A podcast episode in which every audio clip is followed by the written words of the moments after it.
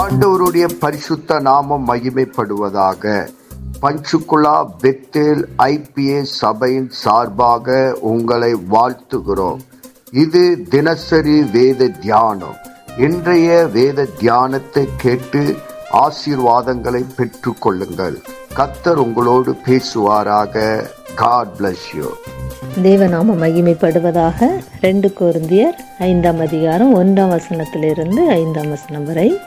பூமிக்குரிய கூடாரமாகிய நம்முடைய வீடு அழிந்து போனாலும் தேவனால் கட்டப்பட்ட கைவேலை அல்லாத நித்திய வீடு பரலோகத்திலே நமக்கு உண்டென்று அறிந்திருக்கிறோம்.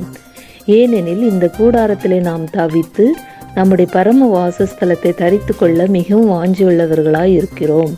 தரித்து கொண்டவர்களானால் நிர்வாணிகளாய் காணப்பட மாட்டோம். இந்த கூடாரத்தில் இருக்கிற நாம் பாரம் சுமந்து தவிக்கிறோம்.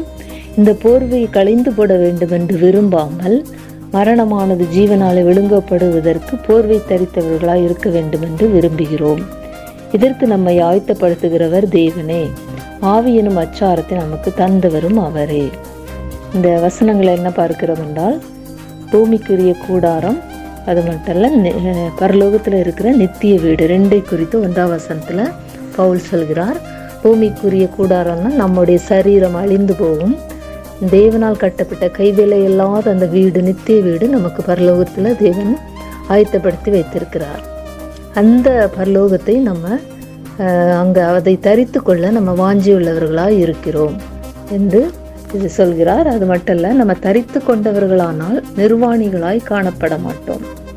அப்போ நம்ம தரித்து கொண்டு இருக்கிறோம் என்றால் நம்மளுடைய வாழ்க்கையில் நிர்வாணிகளாயின பாவங்கள் நம்முடைய வாழ்க்கையில் காணப்பட மாட்டாது. பரிசுத்தமாய் நம்ம இருப்போம்.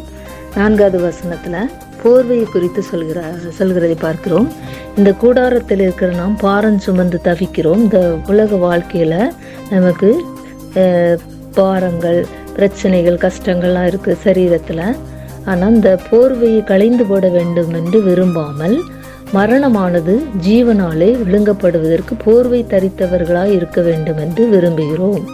இந்த வசனத்தில் நம்ம பார்க்குற போர்வை என்றால் பரிசுத்தத்தை கா- காமிக்கிறது. நம்ம எப்பொழுதும் பரிசுத்தமாக அந்த போர்வையாகிய பரிசுத்தமாகிய போர்வையை எப்பொழுதும் நம்ம தரித்து கொண்டவர்களாக இருக்கும்போது தான் மரணமானது ஜீவனாலே விழுங்கப்படுவதற்கு போர்வை தரித்தவர்களாக இருக்க வேண்டும். அப்படி என்றால் ஆண்டோடைய வருகையை குறித்து சொல்லப்பட்டு இருக்கிறது. இந்த மரணம் அந்த சரீரம் வந்து ம மறித்து போகும். நமக்குரிய ஆவிக்குரிய சரீரம் நம்மளுடைய சரீரம் உயிர்ப்பிக்கப்படும். நம்ம வந்து மகிமையின் மேல் மகிமை அடைவோம். அதற்கு இந்த பரிசுத்த வாழ்க்கை நமக்கு ரொம்ப முக்கியமாக காணப்படுகிறது. அதுதான் பவுல் சொல்கிறார் இதற்கு நம்மை ஆயத்தப்படுத்துகிறவர் தேவனே. அதற்காக தான் ஆவியனும் அச்சாரத்தை நமக்கு அவர் தந்திருக்கிறார். அப்போ பரிசுத்த ஆவியானவருடைய அந்த அச்சாரத்தை நம்ம பெற்றுக்கொள்ளும் போது நம்முடைய வாழ்க்கை அந்த போர்வையை நம்ம தரித்தவர்களாக இருக்கும். நம்முடைய வாழ்க்கையில் ஒரு பரிசுத்தம் எப்பொழுதும் இருக்கும்.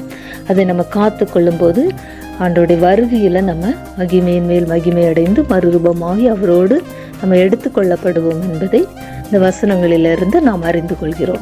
இந்த வசனங்களை முழுவதுமாக தியானிப்போம். தேவன் தாமே நம்மை ஆசீர்வதிப்பாராக. ஆமேன். இயேசுவின் நாமத்தினாலே இந்த வசனத்தை கேட்கிற ஒவ்வொருவரையும் நீர் ஆசிர்வதிப்பீராக.